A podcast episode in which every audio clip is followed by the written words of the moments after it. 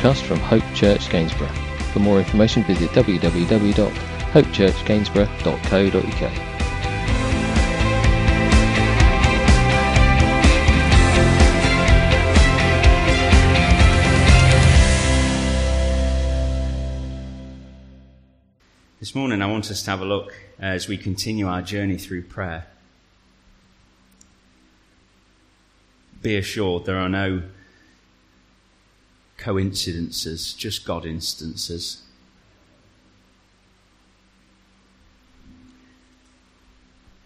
As a church, we, uh, we've been making sure, as God would have it, to be ready, to pray, to have on our full armour, to be in His Word, to be in His presence to be drawing near to God, knowing that the promise is that He will draw near to us, knowing that the promises are that He will never leave us nor forsake us, knowing that the promise tells us that He is in absolute control. And you'll remember last week, I'm sure if you were here, you'll remember last week. Of course, if you weren't here, um, then I'm sorry you missed it. I'll go through it quickly. Last week, the Lord, through His Word, encouraged us to look at the source, not at the situation. Incredible, hey? Philippians chapter 1 were, uh, were where we dug out the scriptures, what Paul was telling us as the Lord helped him to pen the letter to the churches in and around uh, Philippi. So relevant, I guess, at every step of our Christian walk is the fact that we have to look to the source, not the situation. Because when we look at the situation, it all looks terrible. On a Monday morning, on my way down the A46 to Leicester, it looks terrible. But I have just a little bit of time in order to just make sure that everything is going in the right direction, that I'm bringing my thoughts, my prayers and my petitions to God, and I have a nice hour to just pour it all out there. Because He needs to hear, we need to share it, and we need to make sure that we put it in the right place. So at every step of our Christian walk, we are constantly having to tell ourselves to look at the source, not the situation. Because we so easily get distracted by the situation. Good or bad. Don't think it's just the bad stuff. It's the good stuff that takes our eyes off the source too. Isn't it? It's the good stuff also that takes our eyes off the source. And of course, prayer, as we've said over the past three weeks, is the starting point to making sure that we're coming to the source. Opening up dialogue with God, as we've been discussing over the past few weeks, is so, so important to our Christian health. So, so important to our Christian walk. You might be different to me, but I can be rubbish sometimes at opening up. Maybe it's a man failing. In fact, I know it's a man failing, all right? Don't think you're kidding me, gentlemen. We are terrible at talking, most of us. But it's all about opening up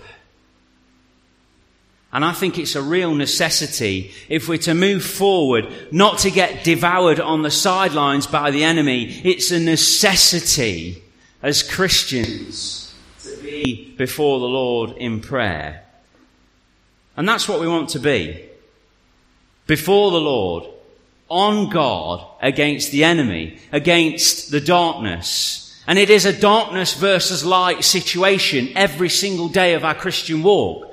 Don't be fooled by the, the sunny days and the ponds with the lilies on and think that everything's just wonderful and plain sailing because the moment that you take your eyes off of the fact that we're in spiritual warfare is the moment that we get knocked down.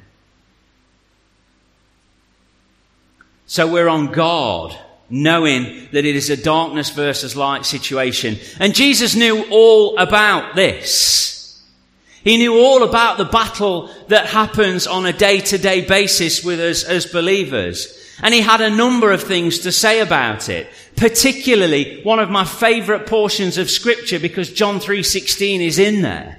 For God so loved the world that he gave his one and only son, that whosoever believes in him will not perish but have eternal life. A verse that we've got on the other side of that wall. Because it's so important to us to know what God has done for us. And if every time we walk into this building, we look at that verse and go, okay, God loves me. And because he loves me, he gave Jesus. And because of Jesus, as I put my faith and trust in him, I have life. I have the creator, the author on my side. That's a joy, church. Amen? That's a joy. Jesus refers to this darkness and light, as we've said in John chapter 3, and he's talking to a man called Nicodemus. It was on the shortlist for one of our sons' names. Of course, I'm joking. no, I mean, what a name. Nicodemus. I can see goat number three being called Nicodemus, can't you? If you've not been to the petting zoo yet, up in Kexby, um, Colin, Charity, and Steph, I'm sure will let you in on that. That uh, tickets are cheap, I've heard. but you see, with this guy Nicodemus, you see, he was in a bit of a, a bit of a quandary. He was a Pharisee. He was a teacher of the law. He was a man who was in the Jewish ruling council. Matthew, how do you know? Well, it says it. Uh, John chapter 3, there was a man of the Pharisees named Nicodemus, a member of the Jewish ruling council. And of course, because he was a man of the Pharisees, because he was on the Jewish council, it's real difficult to go and talk to the man that's opposing everything that you live for. Often we think of Jesus, he came and he was, oh, it's all okay, come on guys, we can do this, and we have that halo and it's all wonderful. Now, Jesus came to challenge. He came to challenge thinking. And we forget that. We think it's all just uh, rosy. But Jesus came to challenge thinking, and particularly with the Pharisees and the Jewish nation. He was saying, you are miss, you are, you are missing the point.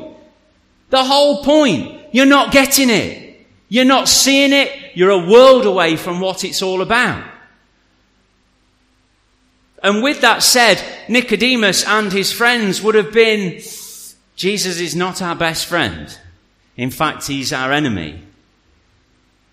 It says in verse 2 He came to Jesus at night and said, Rabbi, we know you are a teacher who has come from God. For no one could perform the miracle, uh, miraculous signs you are doing if God were not with him. Nicodemus comes to Jesus at night because he is frightened of other people seeing him come to Jesus. Don't just think that was when he got a free moment. Don't just think it's there by accident, but rather take it for what it says that as a Pharisee on the Jewish ruling council, it would have been frowned upon big time to have gone and requested an audience with the man Jesus he knows that he wants real answers. He knows that he desires the truth. He knows that Jesus is probably the man who is going to be able to give him the truth, but he daren't do it in the day because he's so comfortable. He's so comfortable in the world that he's got for himself that he dare not upset it. Think about that for a moment. Because that's a real challenge to us. Because often in our lives, saved or unsaved, we can have moments where we're so comfortable that again, we perhaps don't talk because we're so scared of upsetting the comfort that we've got. Maybe outside of Christ, you will find yourself this morning not knowing Jesus as your own personal savior. Everything's okay with my life. Don't disrupt it. It's like when my boys are both asleep and Lon and I talk and like, oh, they're just so wonderful. And then one of them moves. It's like, don't wake up. They're wonderful while they're asleep. both feral, I tell you now. And the truth is that we're so scared sometimes of breaking the comfort circle that I dare not. And Nicodemus finds himself in that position and he comes to Jesus at night, cloaked in darkness.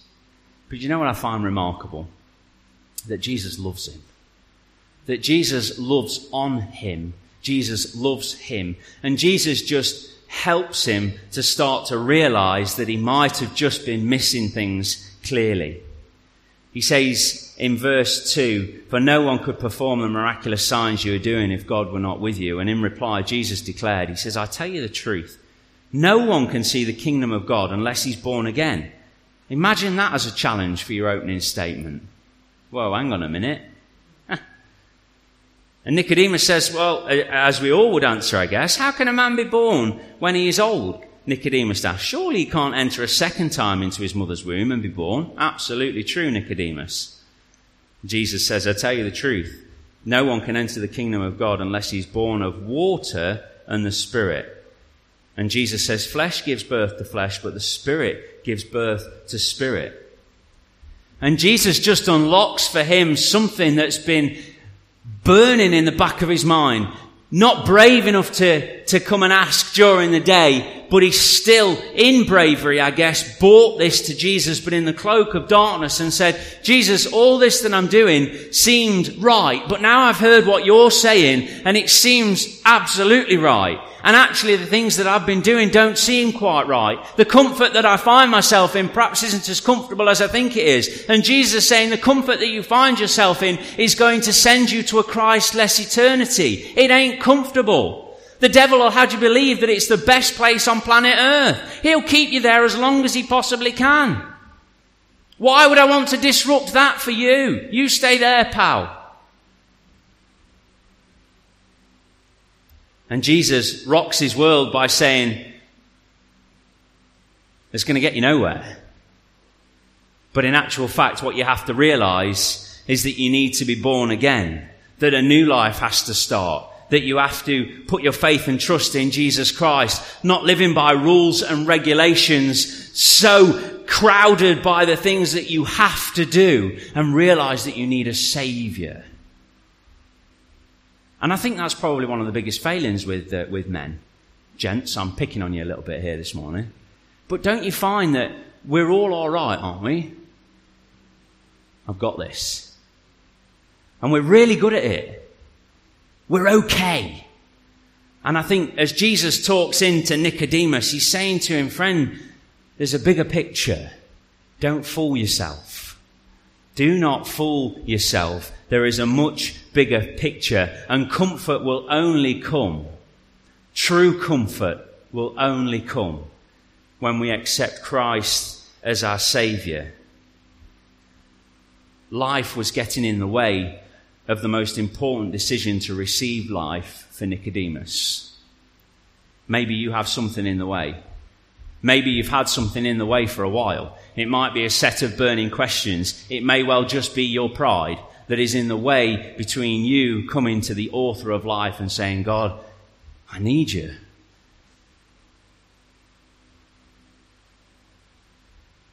Jesus then goes on to discuss darkness and light. I can't skip verse 16 and 17 because they are phenomenal. For God so loved the world as Jesus pours out to Nicodemus. God loved the world that he gave his one and only son, the very man that stood before Nicodemus, that whoever believes in him won't perish but will have eternal life. And if it finished there, you'd go, that's incredible. It is wonderful. But listen to verse 17. For God did not send his son into the world to condemn the world, but to save the world through him. Again, the Jewish nature is if you are not a Jew living by our way, you've had it. And Jesus says to him, No, no, no. God's not sent me to condemn the world, to say you are all done. But rather, He sent me, Jesus, into the world to save the world, as Jesus says, through Him. Listen. Take on board this conversation that Jesus is having with Nicodemus. And as Jesus moves on, he says to him, This is the verdict in verse 19. Light has come into the world. Who's the light? Jesus. But men loved darkness instead of light because their deeds were evil. I'm so comfortable here. Please don't rock the boat. Everyone who does evil hates the light and will not come into the light for the fear his deeds will be exposed.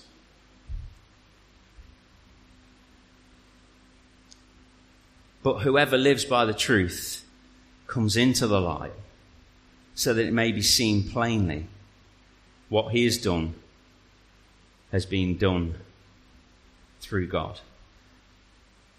The first point is this that if you're a Christian, don't think that just because you are in the light, don't be, think that because you're in the light, that it will never get dark. As Christians, we have seen the light. You've seen the cartoons as well. It's different to that.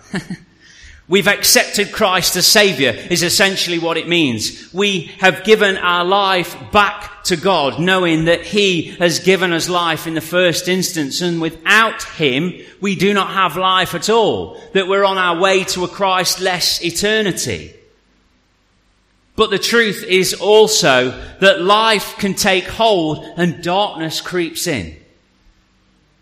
It doesn't just go from day to night, does it? You notice there's a dusk in between? And it just gets gradually and gradual and gradually darker. And before you know it, the night has arrived and you seem to be in the pitch black. And it's interesting that Alistair used that analogy this morning in the breaking of bread about the young man in the woods. My question is this, church. How do we combat that? How do we combat the fact that the darkness will creep in? Now, we know the word prayerfully. We are looking at the word daily, not just on a Sunday. I won't get you to raise your hands and ask you pick the Bible up in the last three days for fear of you all, and including me perhaps, being ashamed. We're to know the word. We're to pray to God. We're to talk to other Christians. And we're to keep coming to church. They're good ways to combat it. But also there's this. I'll share a little story with you. During the winter, only a few months away. Sorry, oh, everybody's like, no. But during the winter, there are odd occasions where I'm the first at work. And when I get there first, I feel obliged not just to switch the office lights on, because that seems a little bit selfish, but to switch the workshop lights on as well.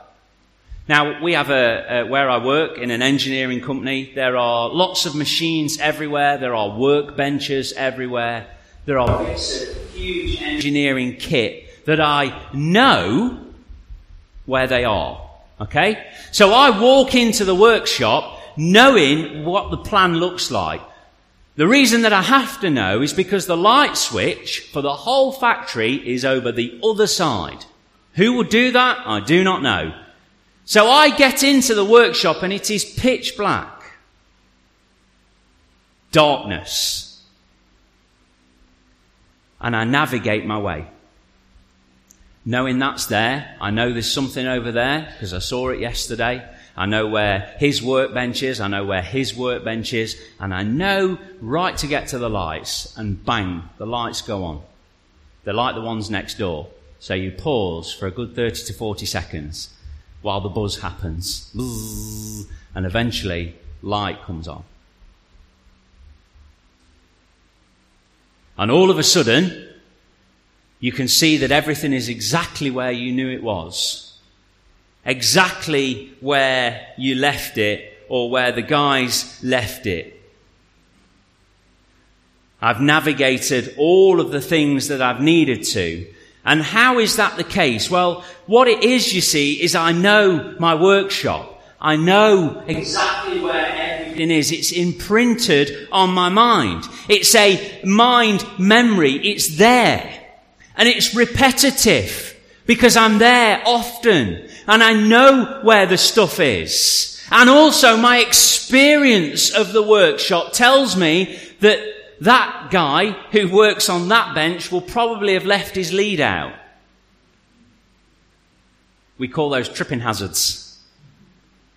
And experience helps me to navigate my way around that place in order to get the lights switched on.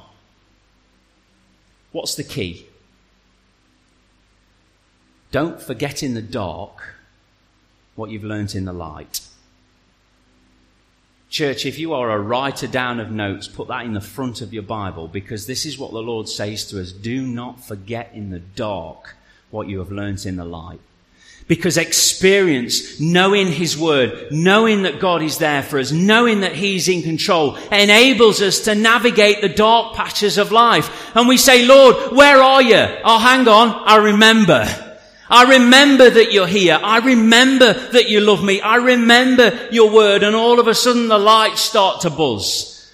And all of a sudden you start to remember and we start to focus and the darkness starts to become light around us because we have experience that says God is here and He is in control. Do not forget in the dark what you have learned in the light. Turn to somebody and say, please don't forget. Don't be cowards, be brave. Turn to somebody and say, do not forget. Because if we do, what happens if we forget? If I walk into that workshop like I've never seen the place before, I will fall flat on my face. I will walk into the first thing and I wonder why I find myself on the floor. And the key with all of it is prayer enables great muscle memory. It enables great muscle memory. How do I carry on? How do I get up every time? How do we keep pushing forward? Because I spend time with God and He tells me, Matt's going to be alright. Plans to prosper, not to harm. Plans to give you hope and a future. Plans that are far bigger and better and greater than you. Matthew, you're just here to do your bit, so get on and do it. And church, that's what we do. We stand firm in His Word. We stand firm drawing near to God, knowing He will draw near to us and knowing that if we keep plugged into the source, that we know where our help comes from, don't we? Psalm 121. I lift up my eyes to the hills. Where does my help come from? My help comes from the Lord, the maker of heaven and earth. Where else would I seek my help other than the God who put the stars into space? Do not forget in the dark what we've learned in the light. Believe it or not, my second point. the light will always, but always reveal the tripping hazard. And 20 through 21, everyone who does evil hates the light and will not come into the light for fear that his deeds will be exposed. But whoever lives by the truth will come into the light so that it may be seen plainly that what he has done has been done through God. Maybe you don't yet know God personally and you keep tripping up over the same point. You keep finding your questions unanswered. My question is to you this morning. Are you brave enough to switch the light on? Are you brave enough to switch the light on? Because when light comes in, the darkness will expose what it's been hiding. Are we brave enough to switch the light on? Are we brave enough that even though he came in the darkness, Nicodemus came to Jesus to ask questions? And you might think this morning, okay, well, that was Nicodemus and that was Jesus, but here I am in 2018, Matt. What are you going to do to help me do anything? And the first thing that I would say to you is, as Nicodemus did, Talk to Jesus. And the second thing that I would encourage you to do is come and see me. And let's talk about it. And let's see what God's got to say. Not Matthew, because the word tells me that God can even use a donkey. So come and talk to me. And let's get some questions answered. And let's help. Let's ask God to help us to discover where the light switch is. Because once the light is on, once you're in the light, everything starts to become clearer. We learn where the trip hazards are. We ask the right questions and we grow in our walk and we develop muscle memory that keeps us plugged into the source. And you know you have the opportunity this morning, as with every morning, to switch the light on. Such a simple thing. Yet it means everything. So this morning, let's just pray. And let's ask God to help us and to strengthen us. And let's ask God to help us not to forget in the dark what we've learnt in the light. Heavenly Father, we just want to bring our prayers to you in thankfulness, knowing that you are a God who's in control. We want to thank you, Lord, that we have the opportunity to look and to understand and to study your word. We want to thank you, Father God, that we have the opportunity to come freely to you in prayer through your Son, the Lord Jesus Christ, by the power of the Spirit. And Father, we want to thank you too that as a church, as a family, that we can learn and grow together. And Father, we pray that you might just continue to help us and strengthen us, to bless us as your church. Father, help us to have good muscle memory, to know that we need to stay plugged into the source. Help us to remember all that you've done. Help us to remember all of your promises. So that, Father God, when we find ourselves in those dark moments in our life, that we can remember everything that we've learned in the light. So, Father, as we just close now in worship together, as we spend time over a cup of tea or coffee, that, Father, you might just bless us richly, that we might just get to know each other better as a family. Father, you might just help us and strengthen us and encourage us, we pray. In Jesus' precious name. Amen.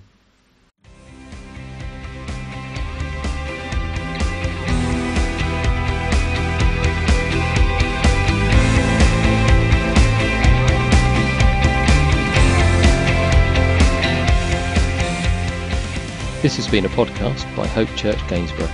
For more information, visit www.hopechurchgainsborough.co.uk.